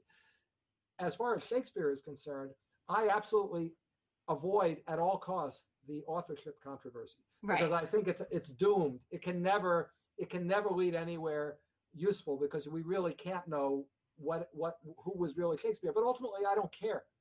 Right. I, I mean, does it really matter in the end, right? What matters is that Shakespeare wrote these. Somebody, some one these or more plays, people, These plays exist. These brilliant right. plays. And, and, and Jane Austen. What happened is exactly is that all this stuff I was finding in Jane Austen around around about 2007 uh, it was becoming clear to me that Shakespeare had been very important to her, which is something I didn't know when I first started looking at this because I was ignorant of all the scholarly literature. But you know, it's not only that Henry Crawford talks about knowing, or or uh, Edmund Bertram talk about knowing Shakespeare by in, osmosis and all that stuff. Uh, it's that I I actually read most of Shakespeare during 2006 to 2008, mo- almost all the plays, and then before that I'd only read like a half dozen of them. I, I read another 30 of them because uh, I realized I need to understand Shakespeare better because it's so crucial for Jane Austen. And early in that process, I focused on Shakespeare's most enigmatic and greatest play, which is, of course, Hamlet. Right. right? And or another white dude goes crazy, and why do I care? But but I'll just tell you this about mine is not like you are. No, obviously I'm being facetious. But but I'll but I'll tell you only this because otherwise this is a whole Pandora's box about Shakespeare that is a whole other. That's a whole other podcast. that that Hamlet is a double story, and I figured it out. And I'm not the first person to have tried to to try to work it out. But the shadow story of Hamlet, it, it, there's a fork in the road of interpreting Hamlet, and it's something that people have been looking at for hundreds of years, but they couldn't figure out how to make it all fit together. Well, I did, and that's going to be in my book that I'm writing. Oh, okay. So uh, is, is, is the ghost is the ghost a real ghost? If the ghost is a real ghost in Hamlet, then you have one story. If the ghost is a hallucination of a crazy schizophrenic, right. it's another story. They're I two think, independent yeah, stories. I think that is actually. I mean, your ideas about Jane Austen stories, I feel like are like completely new to me. But I've heard those two interpretations of Hamlet. Um, I've heard before. Um, so, but now that we're, I, I, feel like we've kind of just we've talked a lot about the shadow story and Emma. This might be. Are your um, you've talked about your theories also about Shakespeare. Are these things available on your blog? This might be a good time to mention how people can learn more if they're interested. Yes, I, I mean, I've written very little about Shakespeare publicly because mm-hmm. I've actually preferred to keep most of that in my my pocket for a future right. time. It's like Pandora's box to, to open that one as well. But almost everything I've been everything I've been saying to you and a thousand other things about Jane Austen can be found in my blog. The name of the blog is called sharpelvessociety.blogspot.com. So it's the Google blog uh, platform. Uh, and I call it the Sharp Elves Society because of Jane Austen's famous comment to her sister about uh, Pride and Prejudice, about the ambiguities of Pride and Prejudice. And she says, But I do not write. I do not write for such dull elves and she's quoting at that point Walter Scott in Marmion. I do not write for such dull elves as have not a great deal of ingenuity themselves. And so I figured I'm writing this stuff for the sharp elves who are not the dull elves. Right. Uh, and I'm also on Twitter. And uh, and uh, I also have my email, which is arnieperlstein at gmail.com. So I'd be more than happy to hear from anybody who wants to read in my blog, who wants to contact me, uh, wants to follow me on Twitter. I welcome all of it. Kristen, Don't forget to say your Twitter handle. yeah, what's your Twitter Oh. handle? It's at Jane Austen Code. So one ah, word, like one word. like the Da Jane Vinci Austen- Code. right no right no no underscores or anything at jane austen code and i So- started tweeting really seriously a couple of years ago and so you'll find links there and you'll find any of the jane austen novels that you're interested in you'll find something i've written about it if you go to my blog because i got like 1500 posts there I looked at your Twitter, and what I found was interesting. It's not just Jane Austen, well, i write about random other stuff which is how I refer to Twitter. well jane austen led me to all these other writers like when war and peace was just on on the on the Oh, God, lifetime or whatever uh, I think Tolstoy was a Janeite, and I saw stuff as I was looking visiting. So as I look around, I find that everybody it's like six degrees of separation. There is no author before her or after her who is not directly connected to her, who is one of the great authors. They're all engaged with her in some way. It's like this big picture that Jane Austen is the the center of a wheel. Well, she is, I think, and again, as we promote on this podcast, she is one of the pillars of English literature. I think is not unfair to say. Um, whereas she was influenced by Shakespeare, people who came after her were influenced by her. especially women, especially women, but not only women, but especially women, but also Nabokov and Tolstoy and Mark Twain. You know, all this, all, especially the ones who said they didn't like Jane Austen. It's a put. Mark Twain. So there's a guy I know, and I'm like, listen to my podcast, and he's like, Mark Twain said, and I'm a Mark Twain fan, and I'm like, Mark Twain Uh, was a Janeite. Mark, which he makes sense was. He Yeah, so because- was. because he was a satirist, and so was she. So he would pick up on her put-ons and her games and everything. And the biggest game was that he did, that he put on was that he didn't like Jane Austen. Right. I think it's I think it's really interesting that this um, what we respond to is when people give us crap about liking Jane Austen and how they're kind of the romance novels and that's all they are. Is until the movies came out, this didn't really exist as a thing. Um, she was kind of not relegated, but mostly considered in the sphere of scholars and serious literature. And then when the movies came out, that's when the perception of her as more of a frivolous writer started. And then there's her, it's so cyclical how her um, legacy is Well, viewed. think about it. How many, uh, 40 years ago, how many people were there who were familiar with Jane Austen who hadn't read the novels? Almost none.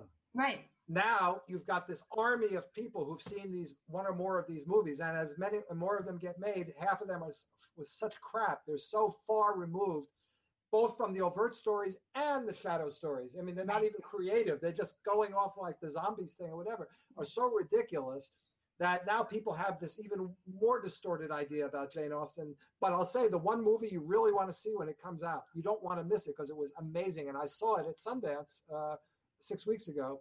Is Love and Friendship by Whit Stillman, uh, which is actually an adaptation of Lady Susan. But he called Oh. it he called it Love and Friendship. Unpublished? No, it's a, it's published. You haven't read Lady Susan? I have I'll not. to- I'll have have to do it. You gotta read it. podcast. You got to read Ladies. It's not that long. Read Lady Susan. And then see this movie. Kate Beckinsale is so unbelievably good in this movie. She should win an Oscar. Wasn't, She's wasn't so Kate good. Beckinsale in another Austen She was- she adaptation? was Emma. She was Emma. She was Hello. Bringing it back. Yeah. All right. Well, I think that we this has been fascinating, Arnie. Thank you so much for joining us. We really appreciate it. And you guys have been amazing. You've been exactly what I envisioned that that it would be a dialogue and a- and a, and a very active conversation, and you fulfilled your roles magnificently. So thank Oh well. Thank you so. We're just gonna give ourselves little props here. there you go. I did nothing. Maggie's brilliance was on display in this podcast. So when, when she makes her next comment about, I just provide the jokes, you'll know that that's BS because Well, I don't. I don't know. if Maggie's the MB, MVP of this podcast. And she's also brilliant. Oh, well, thank you so much. You- Basically, by the Oh. end of the podcast, we're both kind of drunk and we just like fawn all over each I other. Oh, you're brilliant, No. Kristen. What, what, what do you mean? What do you mean by the end of the broadcast? I, I thought it was happening a lot sooner than that. but then the thing that, that, that I drank so much. Well, this is our last episode. She was drunk when we started. I, but I should. you know, you know, there's somebody on Twitter who calls himself Drunk Austin. You know? Oh that? yeah, I follow Drunk Austin. So I think that we can talk about this now, and if we can't, she can edit it out. But she's made it Facebook official. So Kristen is actually moving very soon um, to Idaho. Idaho. What else is she gonna do, right? well, I'm there you go. And, and, and I told her that when she's here, she's only a few hours drive from Portland, where we have a very active chapter of the Jane Austen Society of That's North right. America. But even though you won't be able to come, Maggie, but Kristen, you should go to the um, the JASNA annual general meeting in uh, in late October in DC, where they'll be Yes. talking about The annual meeting Emma. here is in DC, and the focus, which is right by where we are recording this, Yeah. and the focus is on Emma. Yeah. And I It'll be encourage everyone to go to the JASNA website, check it out. It's really interesting. Read Persuasions, the newsletter. Yeah. Um, unfortunately, despite the fact that the annual conference will be happening about five miles from where I live, I'm going to be out of the country, so I can't go. And I had these Oh. hopes that we could do a live podcast. Oh, it would that'd be be so amazing, but it can't happen because I'm going to be in Japan. What? With Faye. With Faye So and be other happy. friends and other that friends. won't be be- too terrible. Right. Right. It's I'm really Yeah, sad to yeah, miss yeah. it. Not really. Uh, uh, so Arnie, thank you so much for coming. Uh, we really appreciate you taking the time to chat with us. It was really fun. Um, we're gonna we have to do our typical old, uh, end of the podcast wrap up. Wrap if you up. don't mind uh, bearing with us. Yeah, bear with us, I mean, First of all, mailbag, right? Yes, Mailbag. mailbag. Well, we didn't really get any questions, but we have shout outs. But we do have shout outs. Uh, thank you again to Ian. I have to think. Uh, we we we shout out to, to we did a shout out to Mr. I in the last like Mr. J, Mr. Mr. I J. in the last podcast. He said it's okay if I say his name. So Ian, thank you very much. I will say that Ian, if you um if you go to the YouTube channel, our YouTube channel, which is called First Impressions, the YouTube channel, he has left a lot of comments. I will say that he has challenged me very much in uh, about the adaptations. I have revisited a number of adaptations because of his comment. I will say he has also told me that I need to rewatch Metropolitan, which is, of course, another Whit Stillman adaptation, because I will say I tried and I didn't get it. And I guess I wasn't smart enough. So I'll try again. Okay, so actually, I just taped and I uh, a DVR, and I'm going to watch the last days of Disco, which Okay. is with which is with Kate Beckinsale and Chloe Sevigny. Right. So I'm I'm curious to see what I think as well. Arnie, I think you need to develop some kind of Kate Beckinsale Austen theory That's because it seems like there's a lot. She's like the Kevin Bacon. She's Awesome. really she's really smart, and and you just you just have to see Love and Friendship. You'll be you'll be So bowled over. So, Kristen, we should do a movie night. we should so do movie night and um and so so also shout out to jessica thank you for your email And Um, Alicia and again. alicia again thank you for your email alicia has actually said she's listened to this uh, certain episodes of our podcast more than once shout out Bless. Bless. That's a fan. bless you. That's a Yeah, fan. Uh, can I make a Can I make a confession, Please. Kristen? Go ahead. Sometimes I listen to our episodes more than once because I just think they're and I forget. Like we've recorded, we've been recording this podcast now since what September. Yep. So Um, um, since July, right? Yeah, Just- yeah, oh, that's true. So I will sometimes forget like the earlier episodes, and I go back, especially the one with Kevin, the Mansfield Park Mhm, episode, with Kristen's mhm, husband, who is mhm. Hilarious. Mhm. Um, so thank you for for everyone who has emailed us. Thank you so Thank much. you. We're so happy to hear from you. Oh my goodness. Our, Arnie has a big poster that says Jane Austen wants you. This was I, I had this made for me when I was in Miami to to try to solicit members for our chapter of JASNA there. So I just thought people would enjoy seeing it. So we want you to love Jane Austen, right? and to listen to our podcast. And to listen Um, to the Yes. So thank you to everyone who's emailed us. It's so nice to hear from you that people that we don't know listen to it because I really, as I say every episode, I thought it would just be our mothers. So it's really nice to hear from people. And Kristen will share our email address so you can email us if you haven't yet. Our email address is firstimpressionspodcast at gmail.com. And you can use it with the periods or without first dot impressions dot podcast or without. Gmail doesn't care. And please email us. And we love hearing from you. And please tell us where you are because I have analytics about the podcast a little bit, but uh, we have so many countries for different people, and there's one person in French Polynesia, which I want to say like. You want, you want, you want Represent visit? French Polynesia. and uh, if you do enjoy the podcast, feel free to email your friends and your fellow Janeites because, um, you know, we're still an indie indie podcast, artist, er, artisanal We're an artisanal whole podcast. grain podcast. Uh, it it I get really excited every time someone sends us an email. I don't know. She'll Kristen um, is the kind of webmaster for us, and she and she also edits everything and blah blah blah. She's amazing, and she'll forward me the emails and be like, "Oh my god, look who emailed!" I'm like, "Oh, we got an email! It's so exciting!" we get really excited. So even if you just want to send us your name and say, "Hi, I'm from so and so," We'd love to hear from you. Send us questions. We'd love to answer any questions anybody has. We'd just love to hear from you in general. That's right. Um, so we talk about our wines. Wine. Uh, plural. Like, like since this is also on YouTube, I'll just take the bottle. Okay, the first wine we drank, we had two bottles, is an uh, Albarino is the uh, varietal. It's a 2013. It's from Homewood Winery. I actually bought it when I was um, out in California in wine country in Sonoma for my um, husband's stepbrother's wedding. Homewood Winery is a small winery. If you are ever in Sonoma, please look it up because it's amazing. Um, and So the second wine, which we haven't finished yet, but don't worry, gentle listeners, we will, uh, is a prosecco, and I love prosecco, and I thought this was delightful. Um, it is where the hell is this from? Uh, we don't. I don't even know if just I like can pronounce this. Yeah, you know what? Here's the label. It's I'll just hold it up. Prosecco, and it's like, hey, It's good. I love good. prosecco. It's not super dry Just- like champagne Yeah. tends tends to be, but it still has a little bit of the bubbles. Uh, so do we have any other um old bus- So, oh, I just remembered. For our next episode, I'm trying to convince Kristen to let us record a commentary track for the 1996 Gwyneth Paltrow Emma movie, which you could then listen to while you're watching the movie or just listen to if you know the movie and think was funny. And I think this would be so fun. Yes, it would be so fun if you know how to do that. Email us. No. I know how to do it. You just Okay. watch the movie here and then record on it, this yeah. computer while we But, record it. You know, like Emma, you know, and also Mystery Science Theater 3000, which if you know what it, that is, that's Or Riff exactly what Tracks that- Riff, now. RiffTrax, Riff Tracks. They probably have a tutorial.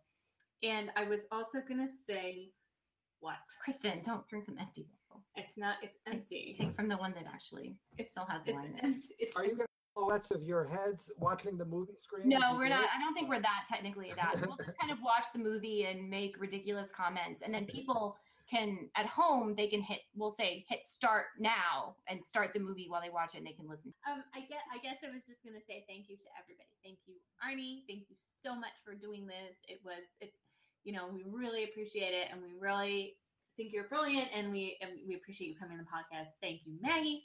Thank you, Bay. Best boyfriend ever. My dream for Bay is that this podcast becomes so popular that fangirls create a website For like to the Best Bae. mysterious, never seen Bay. He's the, he's the James Fairfax of this uh, show. No You're not pregnant, are you? Yes.